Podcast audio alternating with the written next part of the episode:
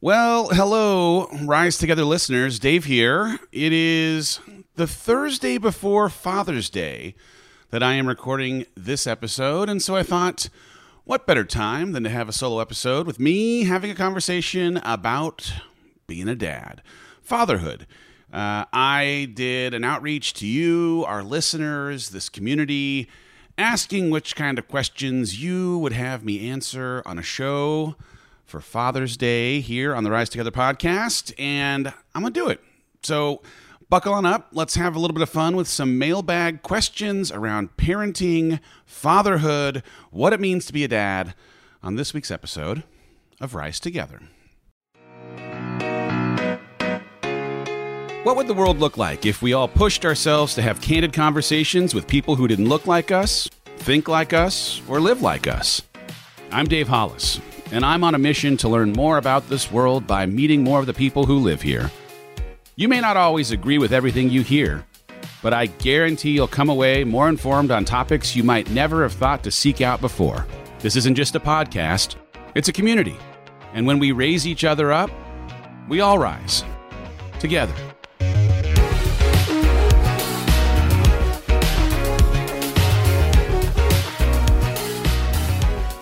Okay, the first question. What is the most surprising thing that you have experienced having become a dad relative to what you thought it might be like prior to having children? So, for sure, without a doubt, I had a misconception coming into parenting that I would parent each of my children the same way as in like there was a one size fits all you are the same kind of dad to each of your children because there's something in uniformity there's something in being a constant there's something in the predictability of how you show up and and showing up regularly. And as much as, yes, I'm a huge advocate for structure, and yes, there are absolutely certain rules that apply for every single one of my kids, right? Bedtimes are this, tech time is that. There's a way that you have to be respectful and care uh, for how you interact with your siblings or treat your parents with respect. Uh, the way that I am as a dad is wildly different for each of my kids because each of my kids are wildly different themselves. There's um, there's just something that you don't appreciate. You can read what to expect when you're expecting or have conversations with your friends who have kids. You don't know until you become a parent how intricate and different and unique each of these individual kids are. They're individuals. And so the idea that I could just be a single kind of dad for each of them uh, was a ridiculous thing. And so what I've come to find as maybe the most important piece of advice that I would give to someone who is not yet a parent is you have to meet your children where they are right? Like have those things the the rules and the structure that creates the predictability the the safety feelings of security but also get to know your kids. What is their love language right? Like each of my kids gives and needs to receive love in completely different ways. And so, uh, a one size fits all dispensary of love would maybe not land as squarely as I'd hope for it to land if I wasn't meeting them where they need love. So, if one of my kids craves more quality time or craves more physical touch or craves more words of affirmation, I have each of my kids have uh, some combination of those things, but definitely have a need for more of those things uh, as an individual, then good, I know. I need to spend a little more quality time with one of my kids. I need to make sure that I'm encouraging one of my kids because the way words have power in their life. Um, so I think the like again the biggest thing is I thought I could be uh, the same kind of dad to each of my kids. I have to be an individually different dad to each of their individual needs. Part of what that's meant for me is really investing in and spending time in the places where they have personal passion.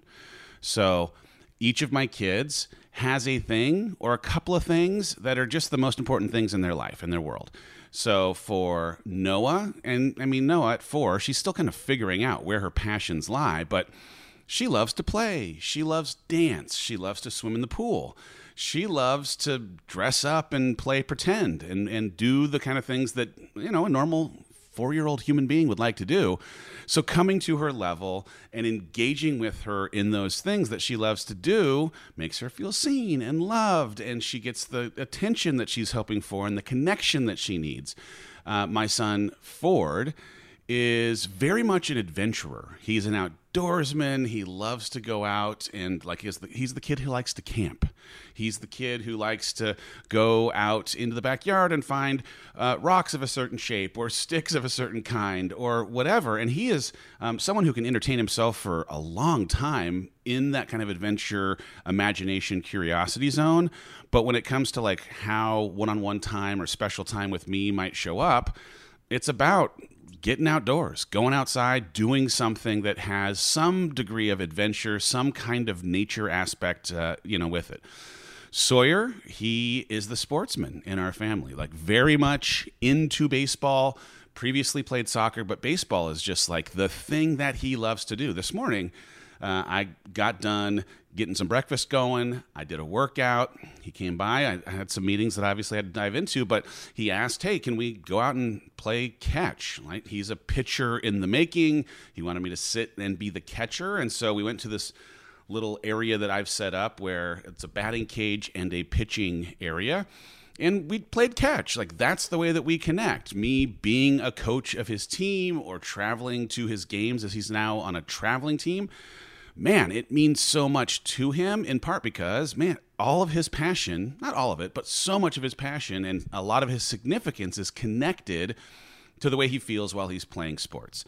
And then Jackson, he is my intellectual. He is my lover of musical theater. He is someone who like is down with science and loves to read and is into chess. And so the way that we end up connecting usually is through conversation, but also can sometimes be, hey, I read this book and we talk about it. Or chess, as a for example. Like, I am a terrible chess player, but he's gotten super into it. And so, letting, not letting, me trying to beat him has become uh, one of the ways that we try to connect. Uh, but the bottom line ends up being, right? Like the things that are exciting for Jackson are different than what's exciting for Sawyer, is different than what's exciting for Ford, is different than what Noah likes. And being able to like create special moments that have us connecting inside of spaces where they have passion, super important. And guess what? There are still some umbrella opportunities for us to spend quality time together. We have for the better part of the last year and a half. Every night after dinner, there's a little window of tech time. Once they finish that tech time, 7:30 p.m., we've been running through shows. So we watched we watched watched a, a bunch of Lost episodes. Didn't make it to the uh, finale. Don't worry, uh, they can't be that disappointed yet. Um, but we're making our way through Parks and Rec, uh, Modern Family. So, like, finding a way to sit in a den on a big, oversized couch and have that as a thing where we get to communally hang out and laugh and. Uh, you know, maybe as the episodes are going from one to the next, have a quick conversation. It's just a little bit of quality time, but it's more passive quality time. It's really in those one on one situations that I find that deeper connection and an ability to pour into a space where they have passion and feel seen for like what it is that actually lights them up in life. All right, uh, next question. What's the most awkward thing one of the kids has asked so far? Oh man. What's interesting is when I think about the way that I grew up, I grew up in a very religious household. I did not have with my parents the kind of conversation about things that may be awkward, that may be weird, especially around sex and sexuality. Uh, I was handed a tape. uh, by James Dobson uh, while I was mowing the lawn one day. And uh, this tape explained sex instead of actually having a sit down conversation with my parents about it. So it just like I didn't grow up in an environment necessarily where we were having a lot of awkward conversations. And what's interesting is that because of that, I've acknowledged that I want to try and create as open and non awkward an environment as possible so that they feel super safe to bring up literally anything. And so I actually go on the offensive a little bit, not in an offensive way, but I try to bring up the awkward things in an attempt to take the poison out of the awkwardness, right? So I'm driving in the car with one of my sons yesterday, day before, and he's 12, 13, uh, has a girlfriend. But at 12, 13, like, that's not really a, a, a like a thing that uh, involves the kind of things that having a girlfriend at say 15 or 16 might. But I went right in. Uh, are you holding hands with this person? Are you kissing this girl? Like, tell me, please, the details of what's happening. And we engaged in a conversation that was not totally uncomfortable, but also said, hey, this is a safe place. We can have a conversation about what's happening inside of you becoming someone who starts spending time at school with another human being of the, uh, in this case, opposite sex. But like, um, I don't know, like when it comes to anything that has to do with reproductive systems or anatomy, I am very much like, I'm just going to try and hit it on the head having a conversation in a way that maybe um, they might laugh when I bring it up, but then we can segue and pivot into a real conversation where it's like, hey, nothing's off limits. You're not going to gross me out. I've seen it all. I've been through it. I've felt uncomfortable with it, and I don't want you to feel uncomfortable.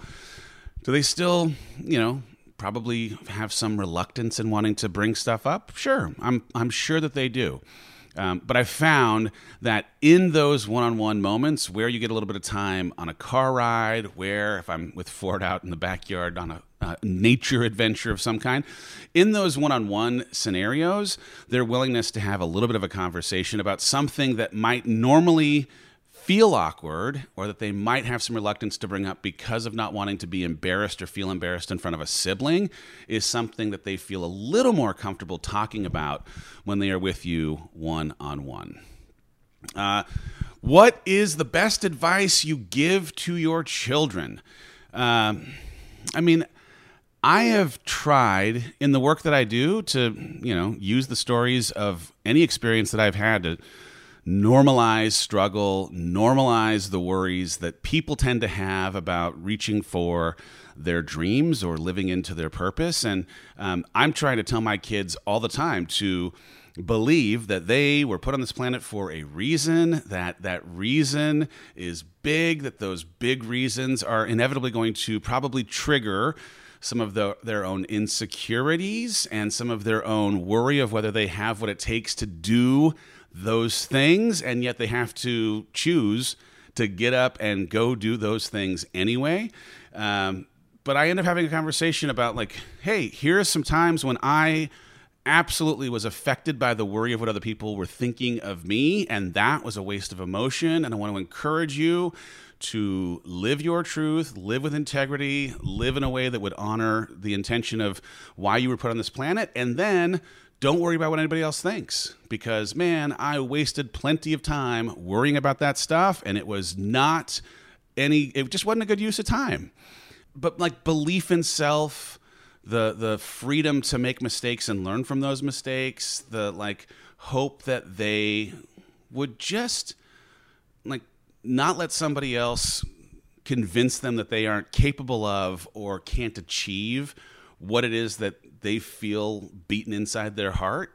Um, I think there's so many people that like had so many big dreams when they were kids and now as adults have a harder time connecting to them and so I want so badly to do whatever I can to preserve dreaming and the conceit that they are able to achieve those dreams if they put in the work and they stay humble and they keep uh, a focus on doing it the right way that they can that they can get there. So. Um, just like the best advice, the most important advice, believe that, you know, believe that you're here for a reason. Live with integrity every day to try and unlock those reasons. And don't worry about what anybody else thinks of your decision to pursue these dreams. You were put here for them. And it's now your opportunity to show up for your life and show up for um, the way that that purpose might have impact on other people. All right, let's see. Next question. Uh, any tips for a new mom to support a new dad? He's so helpful to me, and I want to support him. Oh my gosh, what a sweet question. Um, I think more than anything, at the beginning of having children, neither of us, uh, Rachel and I, now we just didn't have any sense of what it was going to be like. And I think if I could go back in time, we probably would have had a few more conversations about how we were processing these big changes in our life and what we needed, right? Like, you can't help someone unless they represent a need for help, and you can't satisfy needs unless you know what those needs actually are. And so, I mean, my hope for you would be that if you're a new mom, he's having a conversation with you about what your needs are in this particular season and that as those needs change, you're in constant conversation in a way that says, hey, that thing I used to need, those needs have shifted. I now need these new things, and I'm hopeful that you could be supportive in these ways. Um, just, you know, as much communication as you possibly can and letting go of whatever kind of preconceived ideal or idea you had of what parenting was meant to be like or what roles were meant to be assumed by which party if I made mistakes at the beginning of being a dad, I mean, I grew up in a very traditional household where my mom stayed home and raised the kids as a stay at home mom, hardest job on the planet. And my dad worked, and there were some things that I took from my family of origin that I assumed carried into my marriage that I would be the provider and be the person who was working, and Rachel would be the person who was going to raise the kids. And it wasn't until we had our second kid that we really got into some harder but great conversations about hey, um, we probably should actually spend a little more time talking about what of the roles that we grew up believing were what men do inside of parenting and what women do inside do inside of parenting. Which of those actually apply inside of our house today and, you know, like whatever, 10, 12 years ago, those kind of conversations coming up absolutely tr- changed the way that I thought about it's you know like i'm not a 50-50 partner in raising these kids. I'm a i'm a hundred a hundred right? These kids are 100% my responsibility and they are 100% her responsibility. And so as a person who today in obviously this change in our relationship like i still believe i have 100% responsibility in raising these kids even as we're doing it in separate homes. And i still believe that she has 100% responsibility. Um, and so anyway i mean i think just having the conversation of what expectations do you have in the way that roles are divided inside of this house are there specific needs that you have in this individual period of time? So that there again there aren't any kind of assumptions there aren't any um, there just isn't a, a, window for you to potentially either not have your needs met him not have his needs met or you have anything in um, unrealistic expectations because of the way you maybe observed people parenting as you were growing up or have had uh, the influence of what society has maybe suggested through the lens of the patriarchy that women are meant to do these things and, and men are meant to do those things. Um, one of the questions here, it's a good segue. Um, I don't see it right in front of me, but the question was like, why are men celebrated for doing the most simple things when it comes to parenting in a way that like is different than women, right? Like the the answer is that we grew up, I mean many of us grew up inside of a patriarchal society that dictated a little bit that women did these things as the like as a part of their responsibility inside of a home and men did these things or frankly didn't. And so like if if you are someone who has a perspective that is different than what society may have said 10 years ago 20 years ago 40 years ago when you were growing up then having that conversation inside of your house is such an important thing but also, yeah, like, is it ridiculous that there are times when on social media, someone will get a, a high five for doing something so simple and basic as a man that uh, is just an expectation as a woman. That's, you know, like the definition of some of the patriarchal stuff that's bled into society. I'm a I'm a super feminist, and that just means that I believe that men and women are equal, and I am supportive of you know men having as much responsibility in raising kids and being active, present parents as women inside of a house. Um, but if you are someone who grew up inside of a different kind of frame that saw different roles, then having that kind of a conversation with your partner may be important just so that you get on the same page. Uh, let's see. What other questions? Um, what do dads actually want for Father's Day? do they want a day off? Do they want family time? Do they want practical gifts? Do they want fun gifts? Nicole asked this question. That's a great question, Nicole. I mean, I think that there is a part of us that wants all of those things, right? Like in a in a perfect world, would I would I like to have like a window of time where there is just guilt-free napping or sports watching that is happening on a couch uninterrupted by, you know, chaos or responsibilities or anything. Sure. But would I also like to have the opportunity to do something fun with the kids, jump in the pool, go on a walk? yes, of course. So I think it's like to me personally, it's both. Like I'd love to be able to like indulge in a little bit of time where it's like, "Hey, high five to you for the work that you've done as a dad in this last year." You you deserve two hours. Enjoy enjoy that two hour window. Um, but also, like I know for like this Father's Day, I'm looking forward to a barbecue and swimming in a pool and hanging out with the kids for the entire day. I will. I mean, last Father's Day, holy cow! Like last Father's Day was really really hard because it was about a month after. Uh, we start our conversation and you know are officially separating in divorce and that first Father's Day going solo with my kids was brutal. I mean, it was so hard.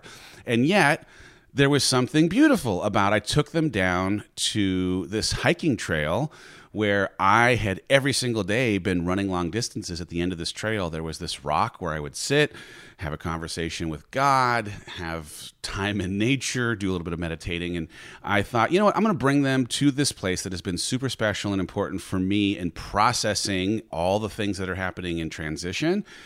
And we had a really, really nice and hard time um, just walking around in nature. We came back to the house, we jumped in the pool, and it was like in that in that really hard Father's Day, the thing I needed most was time with these kids because my identity in so many ways is something that has me as their dad as one of the most important and meaningful pillars of what I would describe myself as when I'm thinking about or talking about my identity.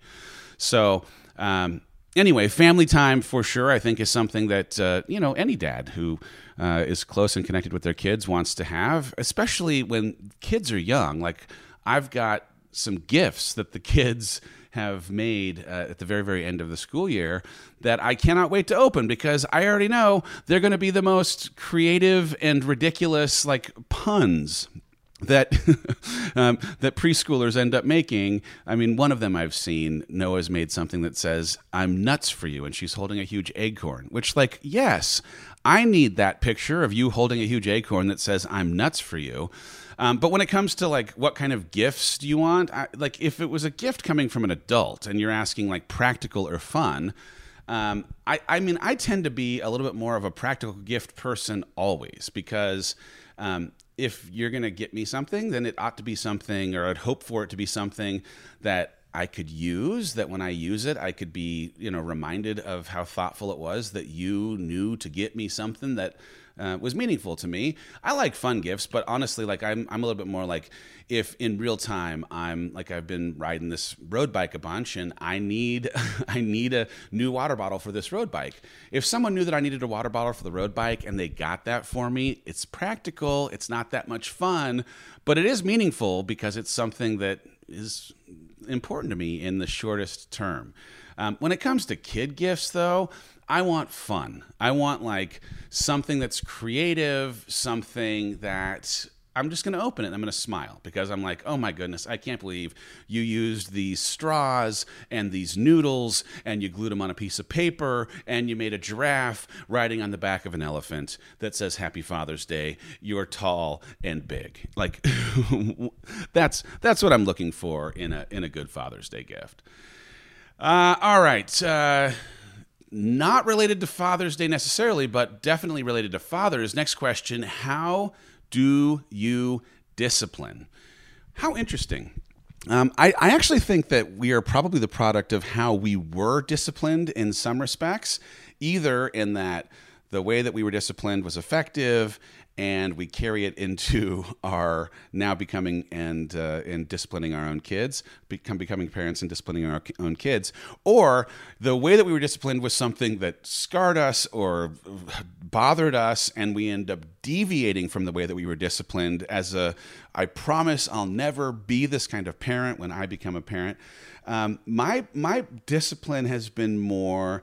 Uh, make number one conversation. Like I'm not, I, am not a yeller. I'm not someone who, um, as much as I, of course, get angry and definitely get frustrated. You can't have four kids, have uh, the chaos of life happening without getting frustrated. But um, I'm not someone that necessarily yells. I am someone who will get direct. Um, and there's definitely a tone of voice and a seriousness. I tend to be someone who's um, often pretty jokey with my kids. And so when I do get serious, they know, oh, wow, we've crossed a threshold. It's become a serious thing. Um, I, I'm definitely a, um, all right, we're gonna have to take like if you if there's an infraction related to technology, as a for example, which for the older kids is definitely the thing that happens the most. Um, that means that the punishment fits the space inside of which the crime was committed, right? So if you're using your phone after technology time, well, then I have to take your phone away. And it has to be a length of time that's going to make you think twice about violating the window of time. It's a, you know, like it's a smaller window. So, like, if you violate that smaller window of time when you're allowed to use the phone, I'm going to probably have to take it away for a week, right? Well, if they like to have that couple hours each day with their phone, and I now have taken away for a week. By the end of that week, they will have a memory of, oh man, I have to actually stay strict with. Maybe I have to set an alarm for uh, for tech time.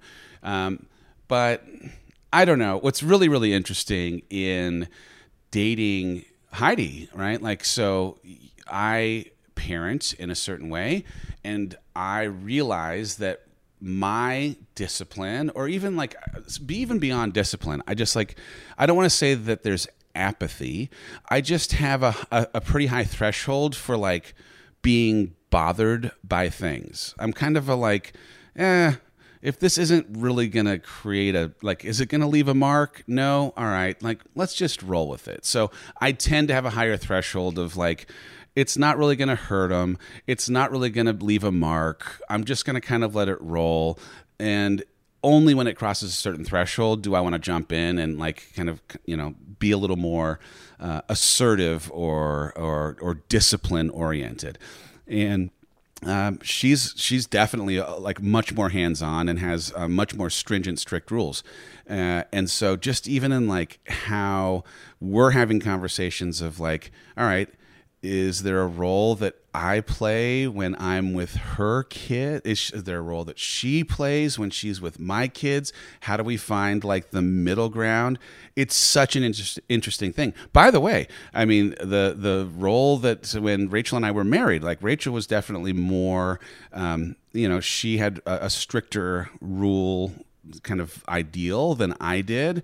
And we had to find a balance, right? Like having consistency in how each parent enforces the same rules to me is such an important important thing.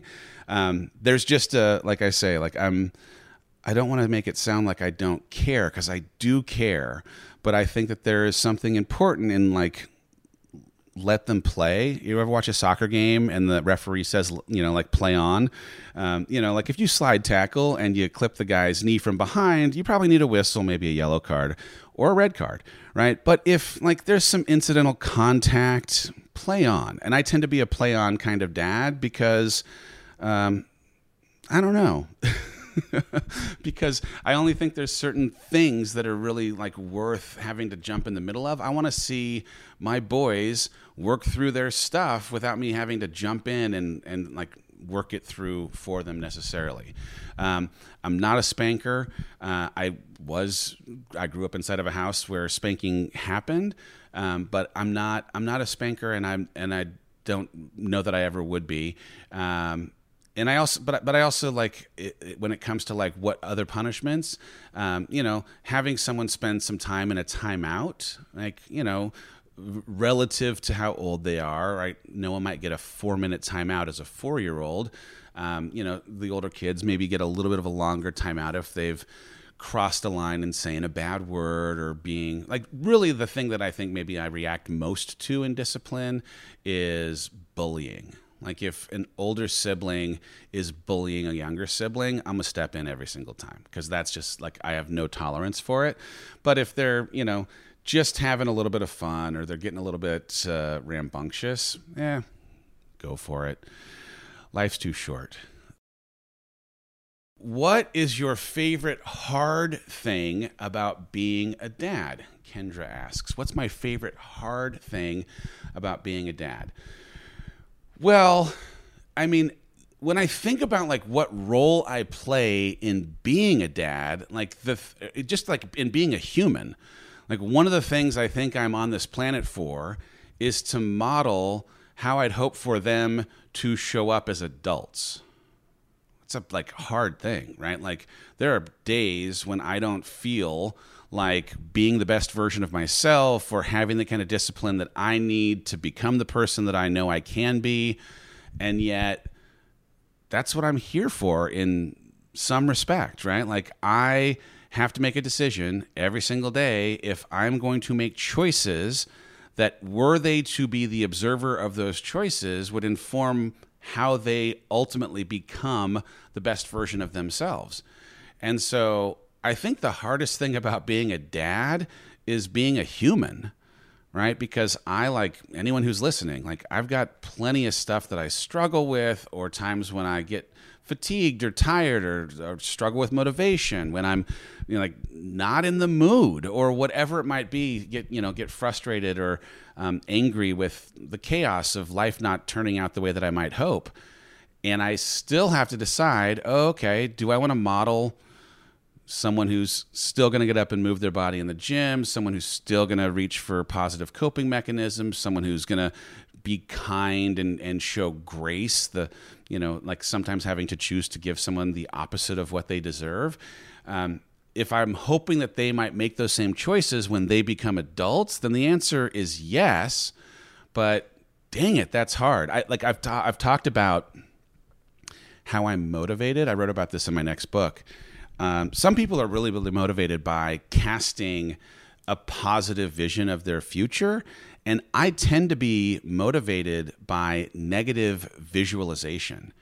And one of the things that I have visualized about my future was like one of the things that really helped me get unstuck in the midst of my midlife moment of like really being stuck between like I don't know, call it 38 and 42. That's a long window. But um, was visualizing my birthday dinner 20 years in the future. And so I can still I can connect to this right now. I'm 46 years old, so at my 65 year old, 66 year old birthday party, there will be this group of people who have assembled to raise a glass in honor of the way that I have shown up for their life over the next two decades worth of time.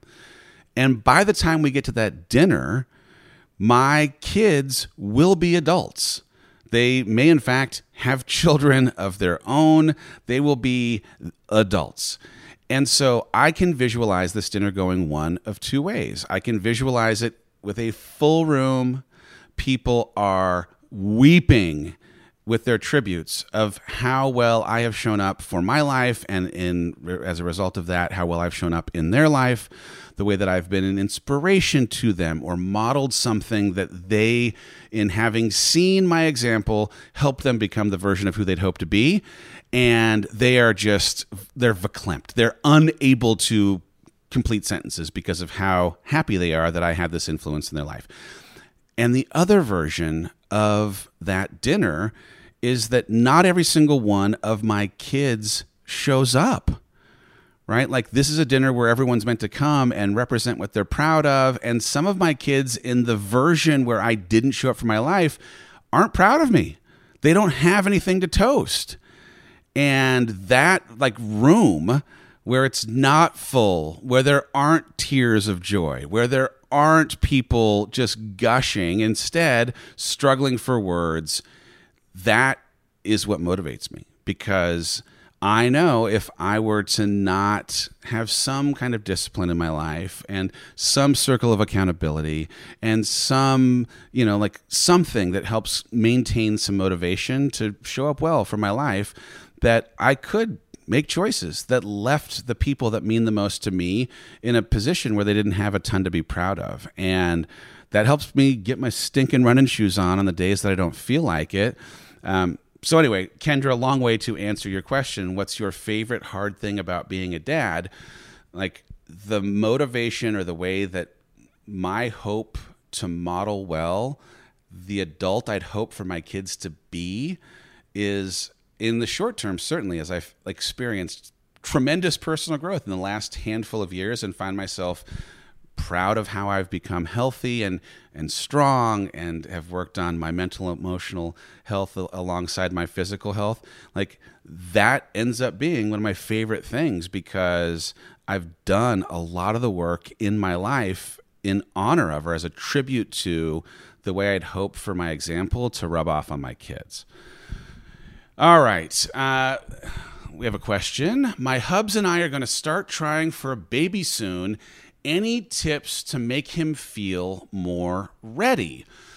Well, uh, I think, and this is not the answer that you or he probably want to hear, but uh, you will never be ready to have a kid. I mean, like, eh, there are plenty of people who are like, I want to have a kid. Wanting to have a kid and being ready to have a kid, I think, are two totally different things because nothing can completely prepare you for what it's like to go from not having a kid to having a kid.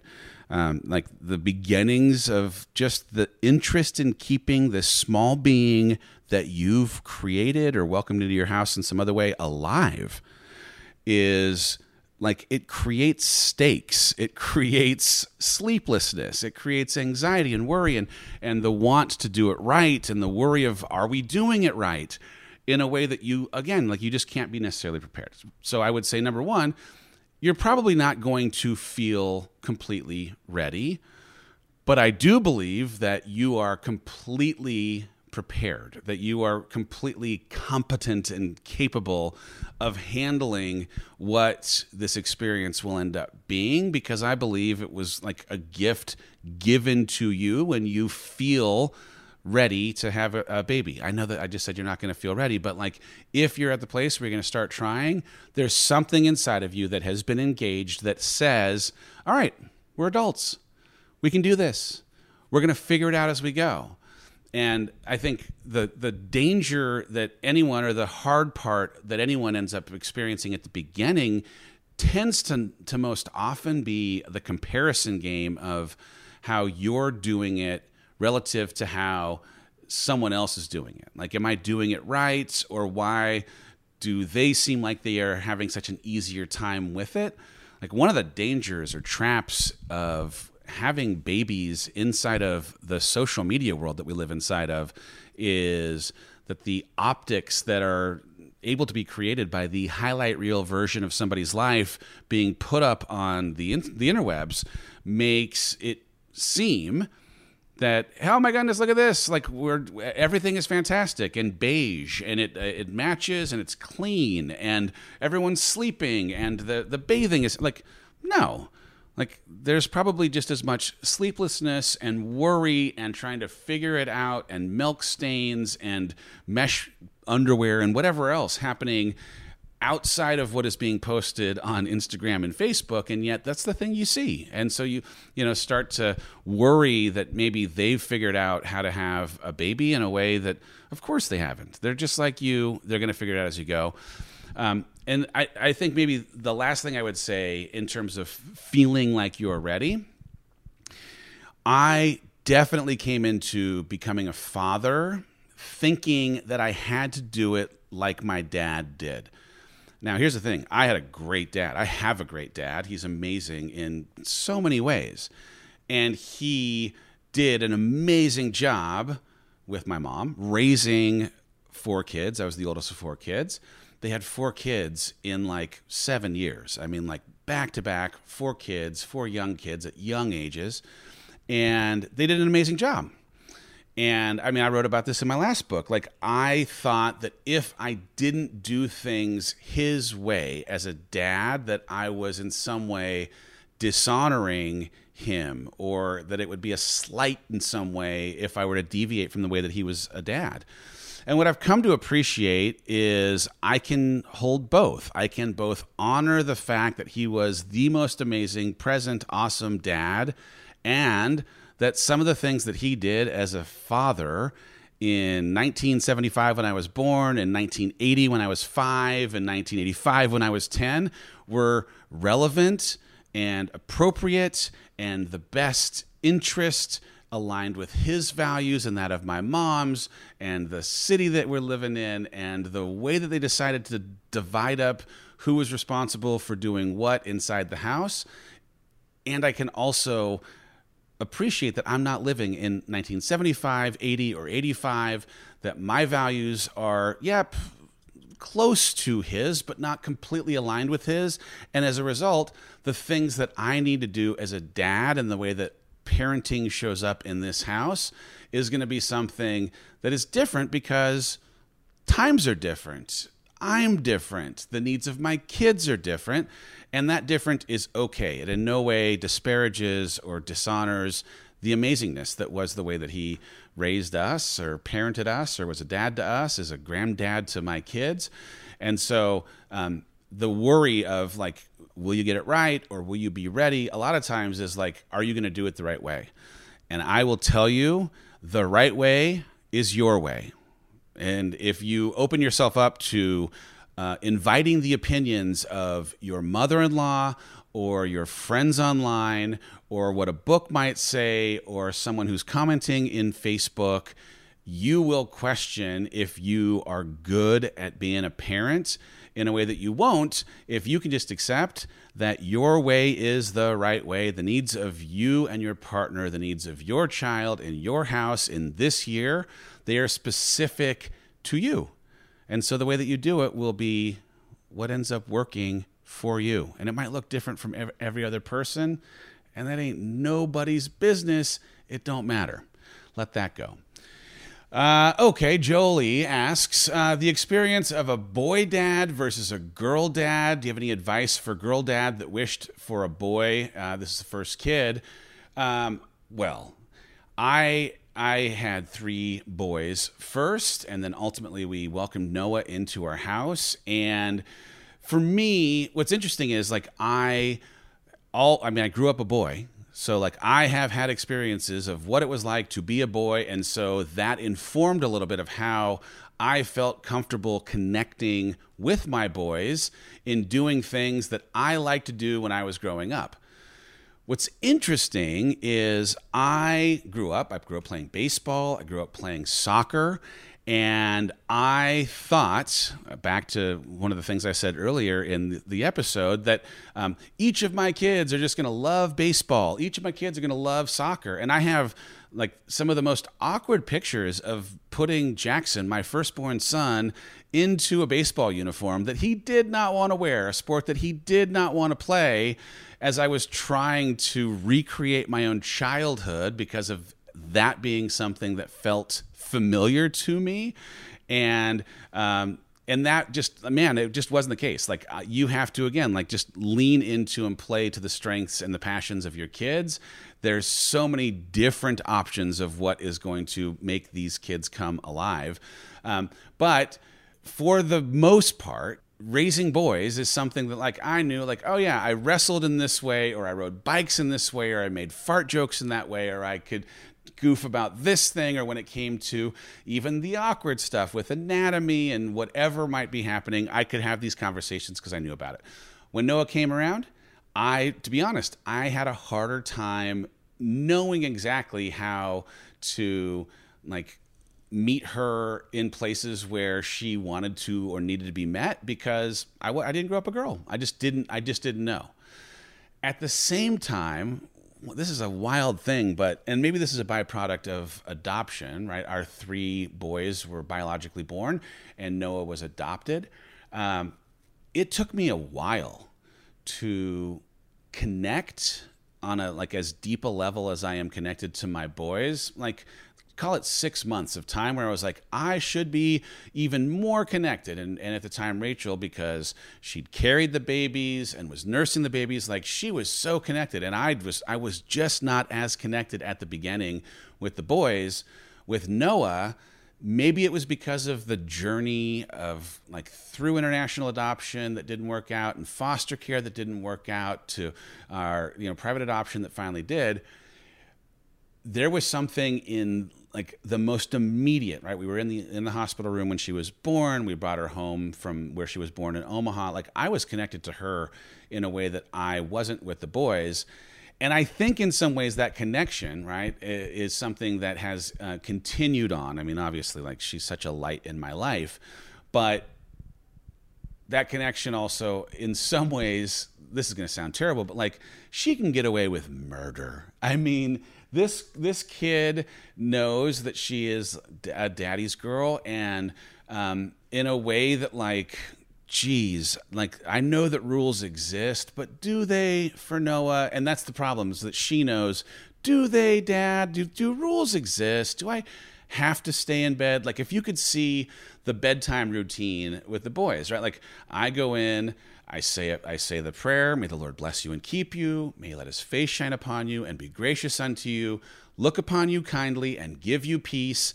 Amen. Same prayer that my mother prayed over me every single night when I was growing up. I say that prayer.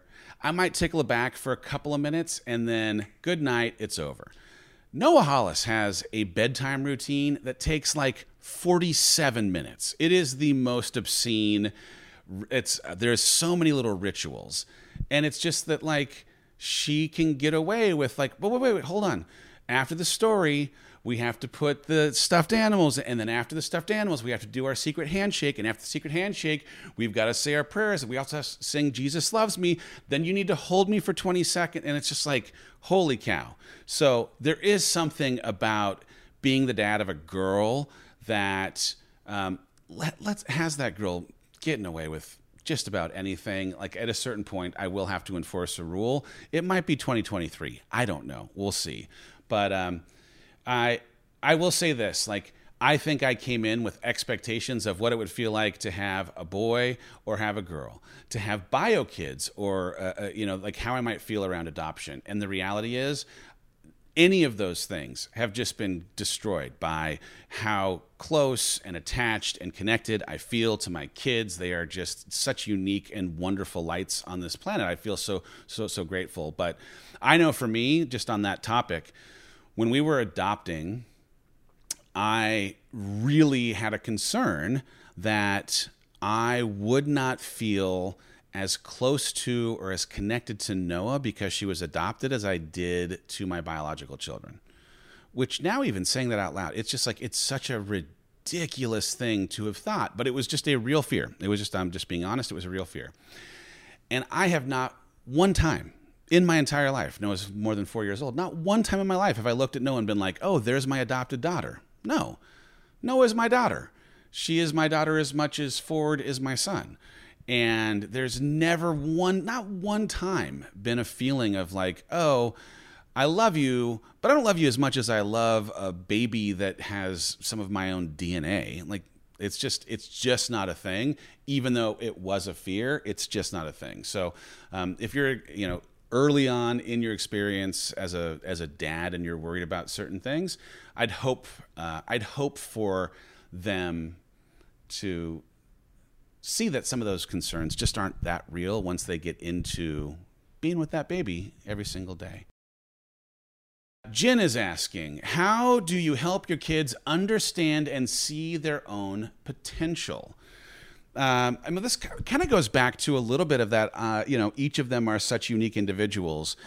I really encourage them to pick a thing or a couple of things that they can really laser focus on in a particular season right? Like they can't play every sport.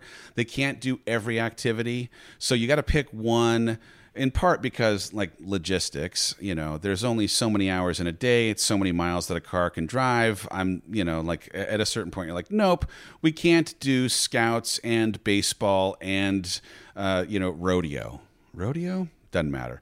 But the bottom line is you got to pick like a thing part of picking a thing is like playing around with what you have curiosity for, what you're interested in, where you might end up developing that curiosity into passion.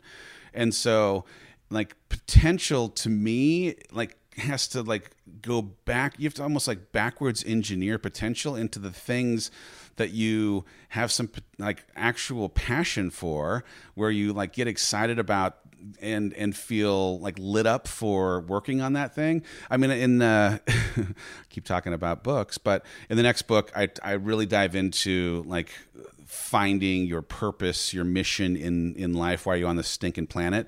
And uh, there's there's this great Japanese uh, philosophy, Igaki, Igiki. I, I don't know how to say it exactly, but um, it's this idea of these converging uh, in a Venn diagram, if you will, like converging circles where you're trying to find the middle. And the the four pieces are what you have passion for, right? Like what lights you up, what you are great at, right? Where do you have competency? Where's what's something that you can do well?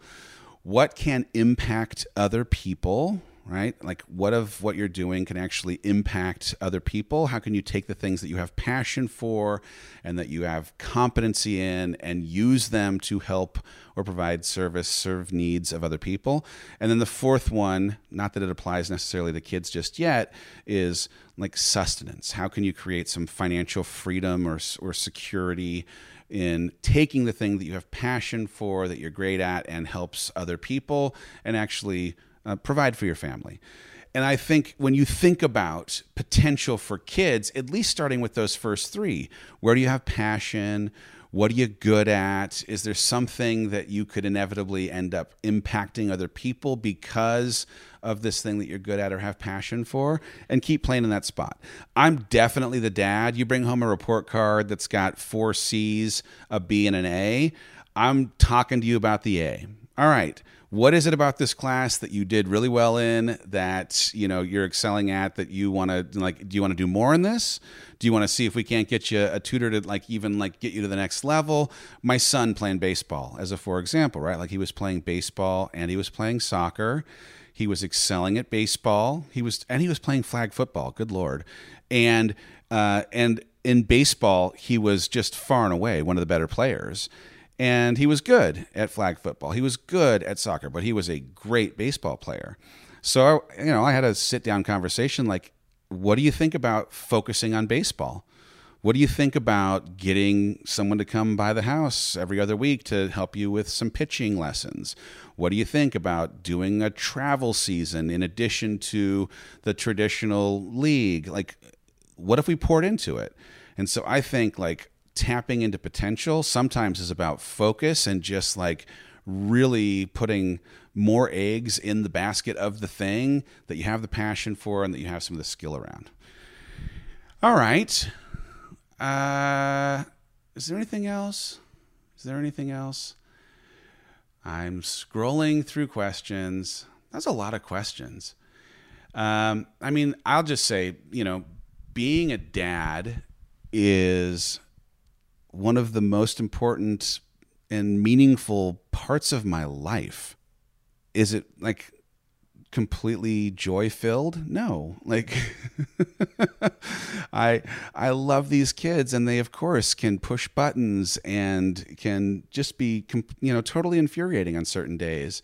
And yet uh, I find myself like overwhelmed at times with pride for the way that they are showing their individuality and playing into their strengths and leaning into why they've been put on this planet, even at the young ages that they end up being. And, um, you know, when I, Heidi and I were playing this, um, this card game, it's like a, how, get to know get to know this person that you are dating card game.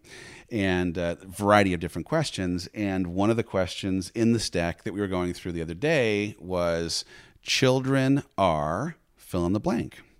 Children are fill in the blank fill in the blank. Um, and my answer was children are our legacy right?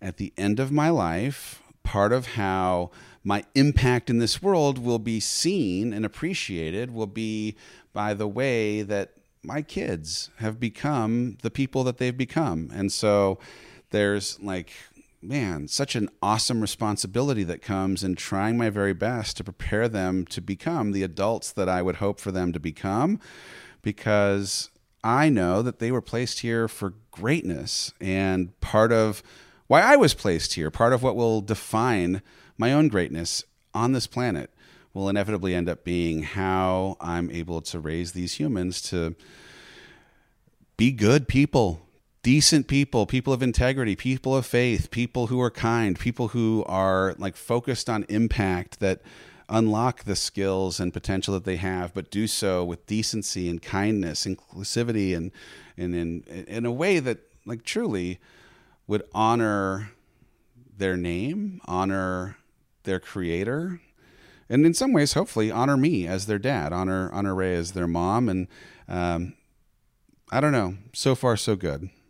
I love these kids, and I love being a dad, and I love Father's Day because uh, it is a day to celebrate all of uh, the chaos and craziness that comes with being a parent in this house, but it's also that chance to reach out to my own dad, Dave Senior, the original Dave, Mister Dave Hollis, and uh, and I get to tell him how awesome he is and uh, and was as a dad as well. I hope you have a fantastic Father's Day uh, wherever you are, celebrating uh, the men in your life.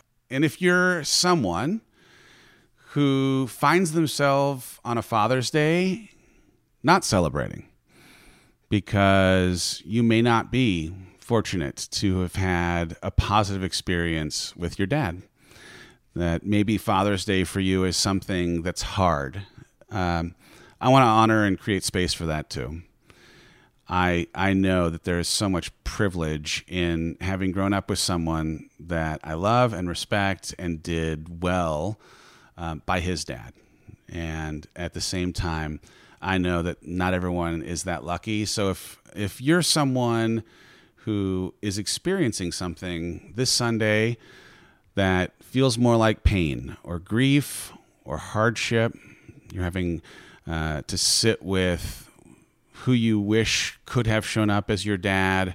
If you're in a relationship with someone who maybe hasn't been the most present father to your children, uh, I see you, and I and I want to say that I hold space for you on this Father's Day as well. Until next week. Here's to the dads.